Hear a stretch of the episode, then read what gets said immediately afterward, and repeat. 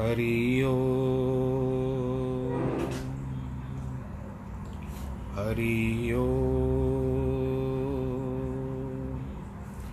हरि ओम।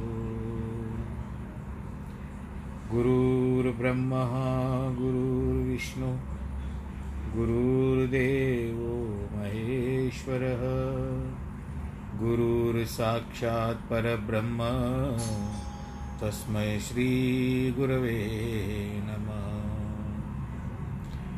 नाहं वसामि वैकुण्ठे योगिनां हृदयेन च मद्भक्तां यत्र गायन्ति तत्र तिष्ठामि नारद। जिस घर में हो आरती चरण कमल चितलाय, तहाँ हरि वासा करे ज्योत अनंत जगाए। जहाँ भक्त कीर्तन करे बहे प्रेम दरिया, तहाँ हरि श्रवण करे सत्यलोक से आए। सब कुछ दीना आपने, भेंट करूं क्या नाथ, नमस्कार की भेंट लो जोड़ू मैं दोनों हाथ। शांताकारं भुजगशयनं पद्मनाभं सुरेशं विश्वाधारं गगनसदृशं मेघवर्णं शुभांगं लक्ष्मीकान्तं कमलनयनं योगीवृद्धानगम्यं वन्दे विष्णुं भवभयहरं सर्वलोकैकनाथं। मङ्गलं भगवान् विष्णु मङ्गलं गरुडध्वज मङ्गलं पुण्डरीकाक्ष मङ्गलायस्तनोहरि। सर्वमंगलमांगल्ये शिवे सर्वार्थसाधिके शरण्ये त्र्यंबके गौरी नारायणी नमोस्तुते नारायणी नमोस्तुते। श्रीकृष्ण गोविंद हरे मुरारे, हे नाथ नारायण वासुदेव। श्रीकृष्ण गोविंद हरे मुरारे, हे नाथ नारायण वासुदेव। हे नाथ नारायण वासुदेव, श्रीनाथ नारायण वासुदेव। हे नाथ नारायण वासुदेव, श्रीनाथ नारायण वासुदेव। श्रीकृष्ण गोविंद हरे मुरारे, हे नाथ नारायण वासुदेव। नारायणं नमस्कृत्यं नरं चैव नरोत्तमं देवीं सरस्वतीं व्यास ततो जयमुदीरयेत्। कृष्णाय वासुदेवाय हरये परमात्मने प्रणतक्लेशनाशाय गोविन्दाय नमो नमः। ॐ नमो भगवते वासुदेवाय। प्रिय श्रोतागणों, कल क्या था, आज क्या है, फिर कल क्या होगा पता नहीं। इसके लिए वर्तमान में कल का सुधारने का हमको सोचना चाहिए।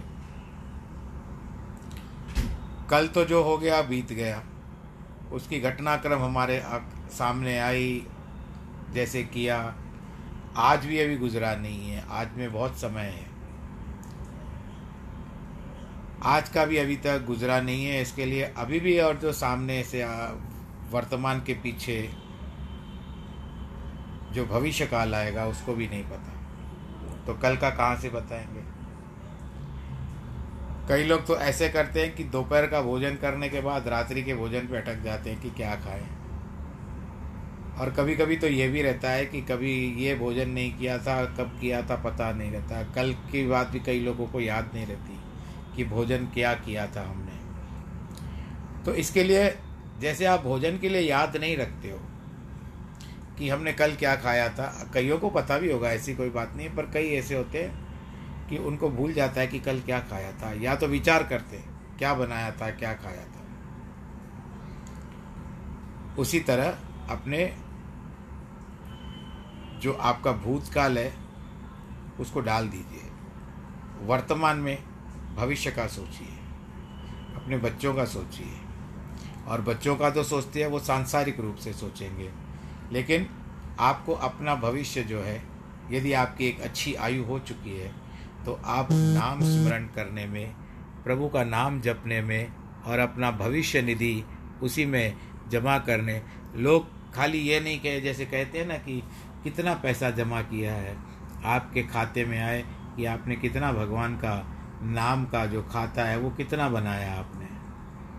ये कोई नहीं पूछता है सामान्यतः, पैसे के ऊपर सबकी दृष्टि रहती है कि इसने कितना कमाया, कितना इसके नाम पर है, कितने खाते में पैसे हैं। परंतु भगवान नाम के लिए कोई भी नहीं करेगा। अगर हम उसको बताएंगे कि हम इतना दिन भगवान का नाम करते हैं, कहेगा ये मूर्ख है, सारा दिन मैं मैं करता रहता है, हमको ध्यान नहीं देगा। माया के पीछे तो संसार पड़ा हुआ है, पर माया वहाँ नहीं रहती जहाँ नारायण नहीं रहते, क्योंकि माया तो उनकी चरणों की दासी है। माता लक्ष्मी चरण दबाती रहती है नारायण जी के।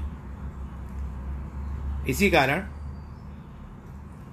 जितना हो सके आप लक्ष्मी का जब भी ध्यान करिए, सांसारिक रूप से ऐसी कोई बात नहीं है, परंतु साथ में परमात्मा उस नारायण जी को याद अवश्य करिए,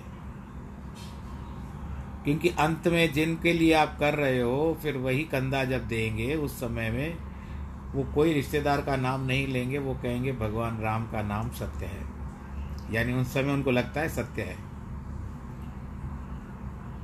आज भगवत गीता का हम दसवां अध्याय जो चल रहा है वर्तमान है इस समय में, फिर जैसे वर्तमान दसवां हो जाएगा फिर ग्यारहवां आएगा, ग्यारहवां के बाद बारहवां आएगा, इस तरह से क्रम चलता रहेगा। भूतकाल में नौ अध्याय हमने पूरे कर दिए, अब दसवें में चल रहे हैं और इसमें भी हम आज सत्ताईसवें श्लोक में हैं। भगवान अपनी उपमा बता रहे हैं, अपने बारे में बता रहे हैं कि मैं कहाँ काम पर हूँ, सब में किस तरह से श्रेष्ठ हूँ। अब भगवान जी बता रहे हैं कि उच्चै श्रेयसा मश्वानां विधि मामृतो भवद्वम एरावतम गजेंद्राणाम नराणाम च नराधिपम। घोड़ों में मुझे अमृत से निकला हुआ उच्च श्रवस, जो अमृत मंथन हुआ था चौदह रत्न निकले थे, उसमें उच्च श्रवा नामक घोड़े निकले, घोड़ा निकला था एक। श्रवस, उच्च श्रवस का अर्थ होता है कि बहुत दूर की, यानी जो उनको सुनने की जो शक्ति रहती है, आपको पता है ना घोड़ों की, तो वो बहुत दूर तक रहता है, बहुत हाई सेंसिटिविटी सुनना रहता है उनका, इसके लिए उनका नाम उच्च श्रवस है। हाथियों में श्रेष्ठ ऐरावत मैं हूँ, इंद्र का हाथी है वो, अब सफ़ेद का रंग का होता है और चार दांत होते हैं। सामान्य हाथी को दो दांत होते हैं, परंतु ऐरावत जो होता है वो चार दांत वाला होता है और पूरा श्वेत। और मनुष्यों में राजा मैं हूँ। जिस तरह से आप लोगों ने किसी का नाम सुना होगा, नरेंद्र, यानी नरों में इंद्र, उसी तरह नरों में राजा। उच्चै श्रवस अश्व और ऐरावत समुद्र मंथन के समय निकले थे। उच्चै श्रवस दैत्यराज बलि ने लिया, ऐरावत देवराज इंद्र भगवान ने लिया। समुद्र के चौदह रत्न निकले थे, जिसमें से दो उच्चै श्रवस और एक और ऐरावत थे। मनुष्यों में सदा राजा को सदा से ही परमात्मा का अंश माना गया है। राजा का पद भी महान गुणों पुण्यों से प्राप्त होता है, या तो पूर्व जन्म का कोई कर्म आ जाता है जिस कारण आपका राजयोग बन जाता है और आप राजा बन जाते हो। परंतु धन्य है वह राज जिसका शासन न्याय नीति और धर्म पर आधारित है। दीवान हाफिज का एक शेर है कि जिसमें वह कहता है कि राजा की भक्ति है न्याय करना, जो राजा अपनी राजनीति न्याय और धर्म के अनुसार चलाता है वह मानव परमात्मा की सच्ची भक्ति ही करता है। उसके लिए अन्य कोई पूजा प्रार्थना आवश्यक नहीं। वर्तमान शासक राजा प्रजा को सुखी करने के बजाय उनको और पीड़ित करते हैं, उनके राजस्व का अधिक ले अधिक अधिकार लेकर के उनके धन को खूब भोग करके विलास करते हैं। ऐसे शासक परमेश्वर के दरबार में अपराधी माने जाते हैं। आयुधानामहं वज्रम धेनुनामस्मि कामदृक् प्रजनश्चास्मि कंदर्प सर्पाणामस्मि वासुकी। संसार में कितने भी शस्त्र हैं जिनके श्रेष्ठ वज्र मैं हूँ।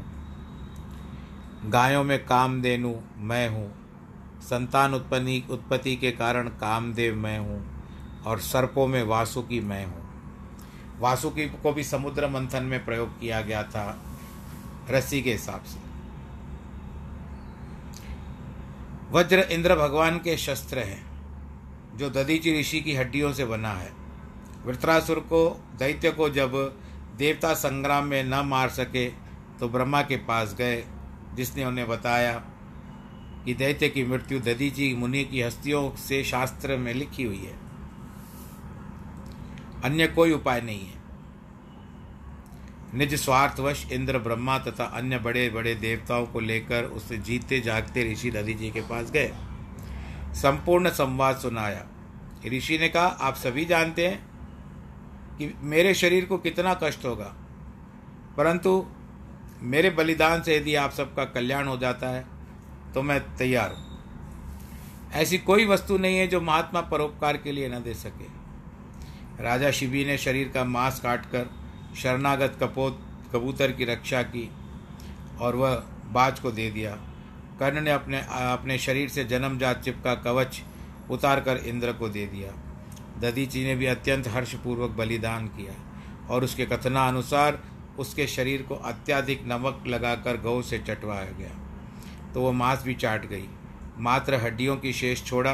तब ऋषि ने प्राण त्याग दिए। इंद्र ने उस अस्थि पंजर को ले जाकर वज्र नामक शस्त्र बनाया, जिससे वृत्रासुर का वध हुआ। कामधेनु सागर मंथन के समय अन्य रत्नों के साथ बाहर निकली थी, जो स्वर्ग में देवताओं की ओर मृत्युलोक मृत्युलोक में बड़े बड़े ऋषियों की सेवा करती रहती थी। मांगने पर सभी पदार्थ उपलब्ध कराने में सामर्थ्य रखती है। इसी गौ की सहायता में महर्षि वशिष्ठ ने वन में सेना सहित विश्वामित्र का आतिथ्य सत्कार किया था। जब विश्वामित्र गादी प्रदेश का राजा था, अपनी सेना लेकर कहीं जा रहा था। संपूर्ण सेना तथा अन्य सभी के लिए उस कामधेनु ने पूरियाँ, मिष्ठान, दूध, अन्य खाने पीने की सामग्री और घोड़ों के लिए दाना, पानी, घास आदि उपलब्ध करवाया। राजा विश्वामित्र यह देख करके अत्यंत चकित हो गए। विश्वामित्र ऋषि जो थे वो पहले राजा थे, क्षत्रिय थे। सोचा ऐसी गाय तो मुझ में राजा के पास माँ मेरे जैसे राजा के पास होनी चाहिए। बिना खर्चा किए मुझे इतना कुछ प्राप्त हो जाएगा, यहाँ इस ऋषि के पास इसका क्या प्रयोजन। इसीलिए उसने वशिष्ठ ऋषि से वो गाय मांग ली, परंतु वशिष्ठ ने, यार तो मेरी देवता भाई, ये मेरी नहीं है, देवी देवताओं की है, वो स्वर्ग में रहती है, थोड़े समय के लिए ऋषि मुनियों की सेवा के लिए आती है।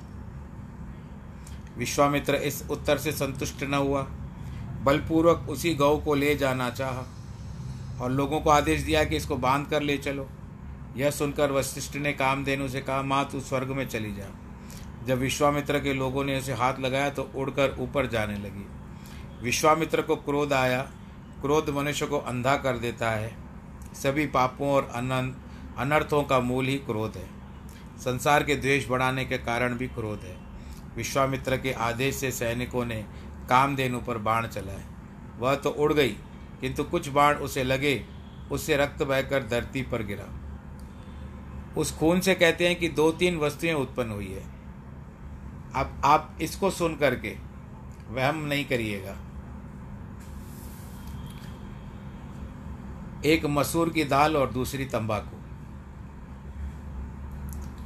और आप लोग खाते हो या नहीं खाते हो मुझे पता नहीं, मसूर की दाल। औरंगजेब को यह विचार आया कि ऐसी कोई युक्ति की जाए कि हिंदुओं के द्वारा किया गया जप तप निष्फल हो जाए।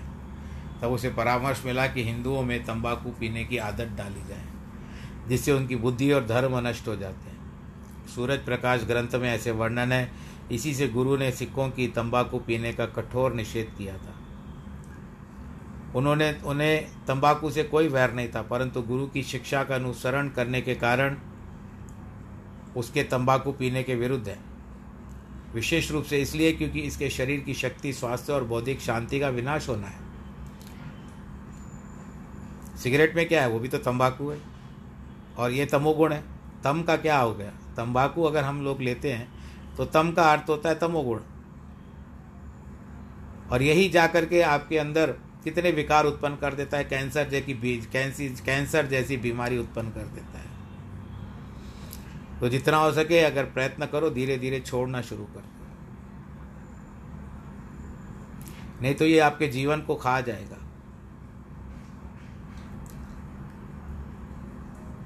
शक्ति का स्फुरन खत्म हो जाता है, व्यक्ति शक्तिहीन हो जाता है, हृदय में जलन आनी होती है, कंठ में रोग हो जाते हैं।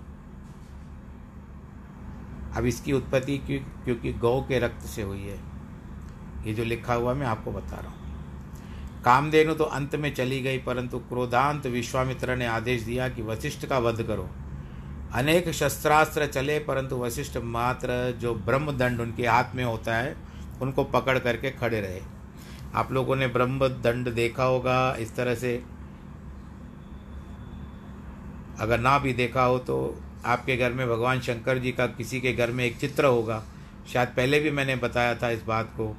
भगवान जी ऐसे हाथ उस डंडे के ऊपर रख कर के बैठते हैं, उसको ब्रह्मदंड कहते हैं। वो मैंने एक चित्र भी भेजा था आपको पूर्व की कथाओं में। अब वो शस्त्रास्त्र वो ब्रह्मदंड से टकरा कर शांत हो रहे थे, नहीं लड़ पा रहे थे। वशिष्ठ का उन्होंने बाल भी बांका नहीं कर पाया विश्वामित्र ने। तब विश्वामित्र ने अपनी पराजय मान ली और कहने लगा, धिक्कार है मेरे क्षत्रिय बल को। ब्रह्मदंड के सम्मुख क्षत्रिय सेना का सभी शस्त्रास्त्र निष्फल सिद्ध हो गए। आत्मिक ब्रह्म बल ब्रह्म तेज है, जिसके आगे लाखों सेनाएं कुछ नहीं सकती। यह सारी शक्ति मस्तिष्क में है, हिंदुओं का मस्तिष्क है ब्रह्म, किंतु आज स्वयं ब्रह्म ब्राह्मण भी ब्रह्म तेज से शून्य हो गए। तो अन्य व्यक्ति क्या कर सकते हैं। सामान्य गुरुओं की महिमा भी अपार है, गौ सेवा के अकथ्य फल मिलते हैं, इसलिए प्रत्येक व्यक्ति को गौ सेवा अवश्य करनी चाहिए। सचमुच वह सेवा प्रत्येक व्यक्ति का कर्तव्य है। विशेषतः शासकों की गौ माता संपूर्ण आयु दूध लेकर हमारा और हमारे बाल बच्चों का पोषण करती है।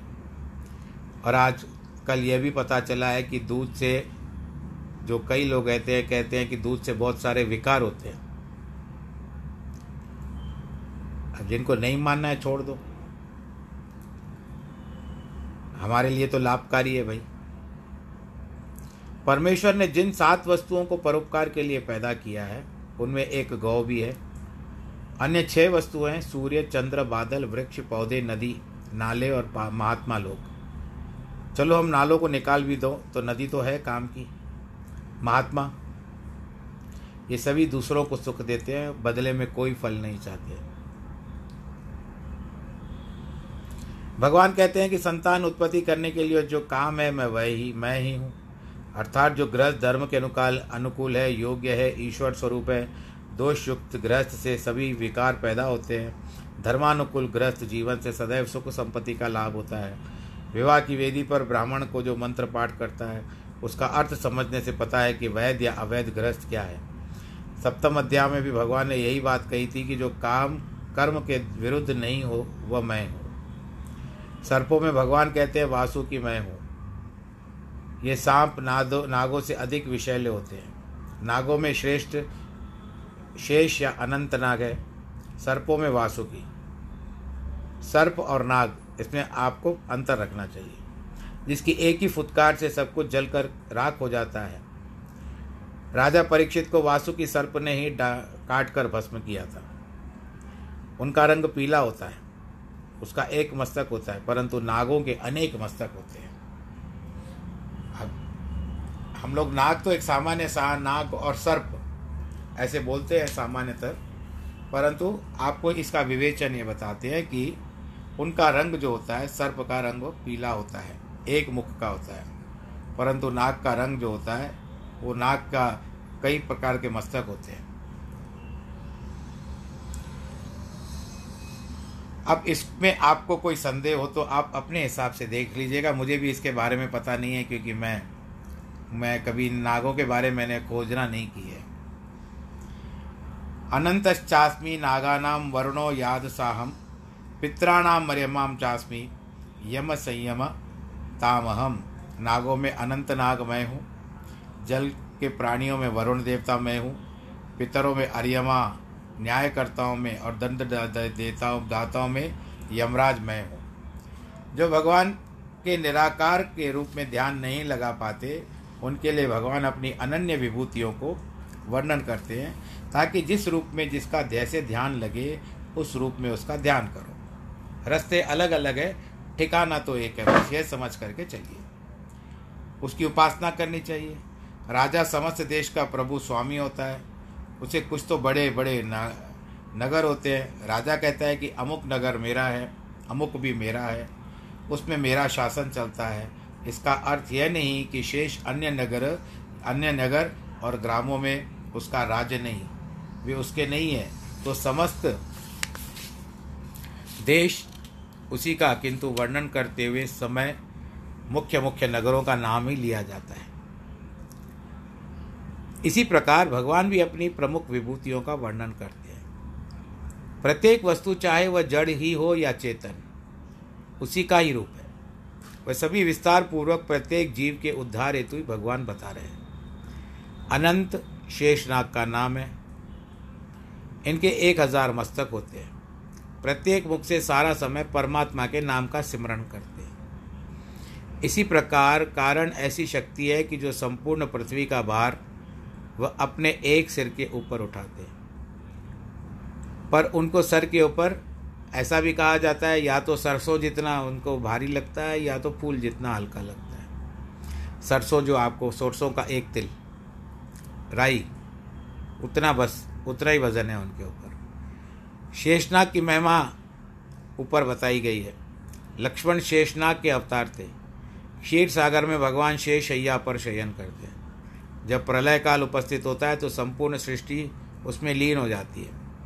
वरुण देव हर एक प्रकार के जल का स्वामी या राजा माना जाता है और उसकी राजधानी सागर तल में बताई जाती है। जब नंद बाबा ने यमुना में स्नान के लिए प्रवेश किया तो वरुण देव उसको अपनी राजधानी ले गए। भले ही कृष्ण उनको खोजने के लिए आए जिससे वह उनका दर्शन भी कर लूं, हुआ भी वैसे ही। वरुण देव ने भगवान का स्वागत किया, पूर्ण विधि से उनकी पूजा की। दर्शन पाकर कृतार्थ प्रसन्न हुए। कृष्ण भगवान की उनकी मनोरथ जानकर संतुष्ट हुए, पिता को लेकर के बाहर आए। पितरों का देवता अर्यमन है, श्राद्धों में उनकी पूजा की जाती है। भगवान कहते हैं शेष नग वरुण देव और अर्यम मैं ही हूँ। शेष नाग वरुण देव और अर्यम अर्यमा मैं ही हूँ। जो कुछ पितरों को अर्पण किया जाता है वह भगवान को ही अर्पित करना चाहिए एवं वो उसे अंगीकार भी करते हैं। उन सब की पूजा भी मानो भगवान की पूजा है। परमात्मा की ओर जाने वाली सीढ़ी का एक ही चरण है। न्यायकर्ताओं में भगवान कहते हैं कि यमराज का धर्मराज मैं हूँ। धर्मराज सभी मनुष्यों को उनके लिए कर्मों के अनुसार दंड या सुख देते हैं। वे पूरा पूरा न्याय करते हैं। जिन्होंने दुष्कर्म किए उन्हें वे नियम के अनुसार दंड देते हैं, पुनः नीच योनियों में जन्म देते हैं। जिन्होंने शुभ कर्म किए उनको वे स्वर्ग के सुख देते हैं और उसके पश्चात शुभ योनियों में जन्म देते हैं। भगवान का न्याय कैसे होता है उसका एक उदाहरण उत्तम उदाहरण शास्त्रों में आया है। कुंभ का मेला था एक, और कुंभ का मेला कई जगहों पर होता है, पर यह हरिद्वार की बात होती है। हरिद्वार आया, उसने विचार किया कि दूध का व्यवसाय करूं, अपनी आजीविका चलाऊं और कुछ धन उपार्जित करूं। उसने वो व्यवसाय शुरू कर दिया। लाखों लोगों की भीड़ थी। वह दूध में गंगा जल मिलाकर दूध के भाव को बेच में दूध के भाव से बेचने लगा। मेला समाप्त हुआ तो थैले में दो सौ रुपये एकत्र हुए। उसको एक बड़ी थैली में डालकर अपनी कमर से बांधने लगा। उसी समय एक बंदर ने थैली छीन ली और जाकर एक वृक्ष पर बैठ गया। दांतों और नाखूनों से उसने थैली फाड़ ली। फिर उसमें एक रुपया बनिए को और एक रुपया गंगा जी में फेंकने लगा। बोलो गंगा मैया की जय। अंत में बनिए को सौ रुपये ही मिले, यानी उस समय दो सौ भी बहुत बड़ी बात थी। उन दिनों कागज के नोटों का प्रचलन नहीं हुआ था, चांदी के रुपयों का प्रचलन था। अर्थात बंदर के रूप में मानो भगवान ने यह न्याय किया। बनिए का जन एक सौ रुपयों का अधिकार था, वही उसको मिला, बाकी सौ जो थे माता गंगा को समर्पित हो गए, गंगा जल में जा मिले। न्यायकर्ता न्यायाधीश स्वयं भगवान ही है। न्यायकर्ता और न्यायाधीश यदि धर्म के अनुकूल निष्पक्ष न्याय करते हैं तो मानो वे परमेश्वर का भजन करते हैं। न्याय और नीति परमेश्वर के ही रूप है। अब आप ही देखिए कि जब आप समझते हो कि सामने वाला बलशाली है, किसी बात पे आपकी तू तू मैं मैं हो जाती है और आप सामने वाले से क्या जूझ नहीं पाते हो, तो आप अंत समय में कहते हो कि न्याय करेगा तो मेरा नारायण करेगा, मेरा प्रभु करेगा, क्योंकि मैं इसके सामने टिक नहीं पाता हूँ। अगर ये अनु अनुचित है, भगवान भी समझ रहे हैं ये अनुचित है, तो भगवान ही न्याय करेंगे। उस समय आप भी तो कहते हो ना, भगवान ही न्याय करेंगे। तो इस तरह से न्याय होता है। और कभी कभी तो कोई धमकी दे देते हैं ऐसे भगवान के नाम की कि तुमसे तो भगवान ही भगवान ही तुमसे देख तुम भगवान तुमको देख लेगा। ऐसा होता है कई बार जीवन में। प्रहलादश्चास्मि दैत्यानां कालक कलयतामहं मृगाणां च मृगेन्द्रोऽहं वैनतेयश्च पक्षिणां। दैत्यों में प्रहलाद मैं हूँ। गणित या गणकों की गिनती करने वालों में काल का समय मैं हूँ। पशुओं में उनका राजा सिंह माना जाता है, पशुओं का राजा या जंगल का राजा भी आप बोलते हो, सिंह मैं हूँ। पक्षियों में विनीता पुत्र गरुड़ मैं हूँ।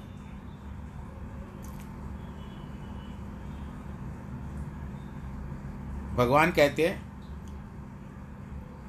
कि तात्पर्य के सभी सात्विक पदार्थ उसी के स्वरूप हैं।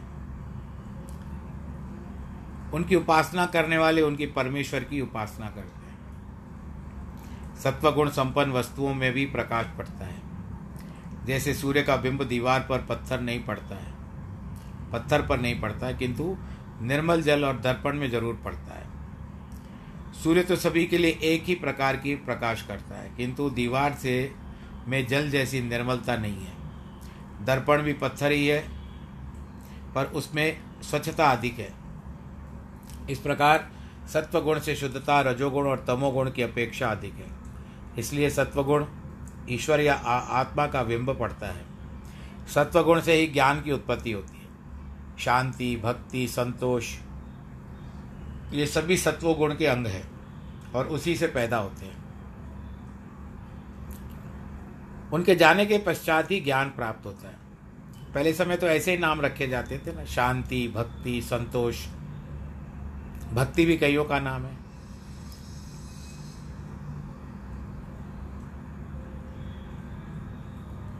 और वो भी शायद सुन रहे हो आज, भक्ति जिनका नाम है अपने परिवार के साथ सुनते हो।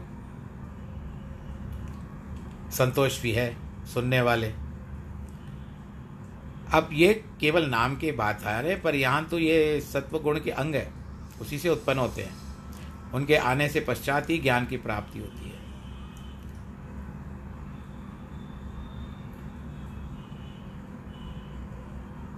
सत्संग में भी जाते हैं ना, तो उस समय में पहले कहते हैं महात्मा जी पहले सब शांत हो जाइए, फिर भक्ति उत्पन्न होती है, फिर हम संतोष से सुनते हैं सत्संग को। जब तक आपके मन में अंत में संतोष नहीं आएगा तब तक सब कुछ व्यर्थ है। तो पहले आप शांति से बैठो, भक्ति करो, तत्पश्चात संतोष को पकड़ो और धीरे धीरे सब अच्छा हो जाएगा। इसलिए यदि प्रभु को खोजना है तो सात्विक पदार्थों में ही मिलेगा आपको। संसार में जो जिसका ध्यान करता है वो उसकी संगति करता है और उसका ही रंग चढ़ता है, वैसे ही उसका रूप भी होता है। अब सात्विक वस्तुओं से तो आप जैसे भगवान जी को दूध से स्नान कराते हो तो सात्विकता हो गई। जो साधु महात्माओं का सत्संग करते हैं, उनकी शिक्षाओं को ध्यानपूर्वक सुन करके उन पर चलने का प्रयास करते हुए स्वयं भी संत धर्मात्मा पुरुष बन जाते हैं। उनके मन की मलिनता दूर हो जाती है। उनका एक प्रत्यक्ष उदाहरण है कि एक कीड़ा भूरे रंग का होता है, उस कीट कीड़े को जब भृंगी पकड़ लेता है तो उस पर चढ़ बैठता है, ध्वनि करता है, तो वह भूरे रंग का कीट भी उसमें ध्यान रखने के कारण भृंगी कीट के समान रक्त रंग लाल होकर उसी का रूप हो जाता है। यह उदाहरण सुखदेव ने राजा परीक्षित को दिया है। वृक्षों में मूल चंदन के ग्यारह अंगुल छोटे पौधे के निकट रहने से उसके चारों ओर वृक्षों में भी चंदन की सुगंध आ जाती है और वे भी चंदन के भाव से बेचे जाते हैं। सागर में स्वाति नक्षत्र में वर्षा की बूंदें जब सीपी के मुख में पड़ती है तो वह मोती बन जाती है। सीप आपने सुना होगा, जिसको आप लोग इंग्लिश में शेल कहते हो। स्पर्श मणि पारस का संग पाकर के खराब लोहा भी सुहाना सोना बन जाता है। जो मनुष्य यदि सच्चे संतों की संगति करे तो क्यों न धर्मात्मा बन जाएगा। मन का स्वभाव तो जल के समान है, जैसे रंग दिया जाएगा वैसा ही हो जाएगा। अब ये पारस वारस मणि आप सपना देखना छोड़ दो, होगे भी तो न जाने कहाँ पर होंगे। और अच्छा ही हुआ नहीं मिलेगा आज की तारीख में, अच्छा ही हुआ नहीं मिलता है, नहीं तो मनुष्यों की लालच और बढ़ जाती है। मन का स्वभाव तो जल के समान है, जैसे रंग दिया जाएगा वैसा ही हो जाएगा। विचार ही मन के रंग है, जैसे विचार आएंगे मन भी वैसा होता जाता है। विचार बदले तो राजसी और तामसी विचारों वाला व्यक्ति भी सात्विक हो जाता है। प्रयत्न के द्वारा मन को सत्वगुण संपूर्ण बनाता है, क्योंकि सत्वगुण ईश्वर का अंश है। सात्विक पदार्थों में परमात्मा को विशेष रूप से व्याप्त मानना चाहिए। यदि सामान्यतः तो वह प्रत्येक पदार्थ और प्रत्येक जीव में है, वह शव में भी है, क्योंकि वह सर्वव्यापक है। भगवान इस श्लोक में बताते हैं कि दैत्यों में प्रहलाद मैं हूँ। दैत्य तो रजोगुण या तमोगुण संपन्न होते हैं, परंतु इसमें प्रहलाद सात्विक गुणों से संपन्न था। दिति भी सब संतान दैत्य कहलाती है। दिति दक्ष प्रजापति की कन्या थी। इसके पिता ने बारह कन्याओं के साथ उनका विवाह महर्षि कश्यप से किया। एक दिन संध्याकाल के समय में कश्यप मुनि ध्यान में लगे हुए थे, तो उस समय वो संतान पाने की जिद करने लगी। कहती है कि अदिति जो है वो देवताओं से युक्त है, परंतु मैं चाहती हूँ कि मेरे ऐसे बलशाली पुत्र हों जिससे देवता भी डरें। ऋषि ने समझाया कि हे देवी, इस समय संध्या का समय है, ये समय उपयुक्त नहीं है। इस समय के यह कर्म करने से देवगण असुष्ट असंतुष्ट हो जाते हैं। परंतु और दूसरी बात यह भी बताया जाता है कि भगवान शिव और पार्वती उसी समय लोक भ्रमण के लिए निकलते हैं, तो उनके हाजिर नाजिर होते हैं वो, इसके लिए वो प्रदोष काल माना जाता है। मैंने कई बार इसका प्रसंग पहले भी किया है, आपको याद होगा। वो प्रदोष काल माना जाता है, तो एक औसतन छः और सात बजे के बीच का समय। परंतु बहुत अपने आप को रोक नहीं पाई। आखिर उन्होंने जब बहुत जिद की तो जो इच्छा प्रबल क्या कर सकते हैं। फिर उन्होंने स्नान किया और स्नान करने के बाद पूजा पाठ में लग गए। अब दिति को पश्चाताप हुआ कि मैंने कामांध होकर के इतना बड़ा कार्य कर लिया जो नहीं करना चाहिए, अनुचित था। अब वो बात बात पे रोने लगी, कहने लगी मुझे क्षमा करो, और यह भी निवेदन करने लगी कि मेरा गर्भ व्यर्थ न हो। ऋषि ने उसको अनुताप करते हुए देखा, यानी पश्चाताप भी कहते हैं इसको, कि तूने तो सर्वथा अनुचित समय से मुझसे यह कर्म कराया, अतः तेरे दो महापापी पुत्र उत्पन्न हो गए, जिनका स्वभाव बड़ा भयंकर होगा और वे लोक पात्रों, देवताओं और मनुष्य को बहुत संतप्त करेंगे और अत्याचार करेंगे। अंत में भगवान स्वयं अवतार लेकर के, आखिर भगवान जी को ही उनको अवतार लेकर के मारना पड़ेगा। किंतु तूने पश्चाताप किया है और तू विष्णु की भक्ति भी करती है, इसके लिए इन दो पुत्रों में से एक के पास परमात्मा के भक्त के रूप में जन्मे जन्म लेगा। दिति के दो पुत्र हिरण्याक्ष और हिरण्यकश्यप उत्पन्न हुए। उनमें से हिरण्यकश्यप का पुत्र प्रहलाद हुआ। प्रहलाद बाल्यावस्था से ही परमात्मा का भक्त हुआ, इसीलिए पिता ने उस पर बहुत सारे अत्याचार किए।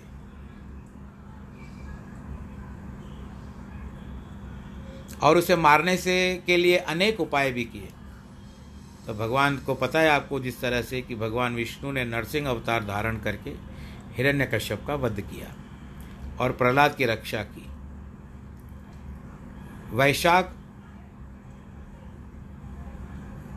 आता है उस समय हिरण्य हिरण्य कहते हैं भगवान जी नरसिंह का अवतार हुआ था शुक्ल पक्ष। भाई गुरुदास ने लिखा है कि जैसे कीचड़ से कमल उत्पन्न होता है वैसे ही दैत्य कुल में भक्त प्रहलाद रूपी निर्मल और सात्विक अंतकरण वाला ऐसा संत जन्मा। अतः भगवान कहते हैं कि प्रहलाद स्वयं मैं हूँ, उसने इनका नाम जप जप किया है और सारी शरीर सात्विक हो गया, उसका अंतकरण भी शुद्ध हुआ, उसमें ईश्वर में कोई भेद नहीं रहा। क्या हिरण्याक्ष और हिरण्यकश्यप में भगवान नहीं थे?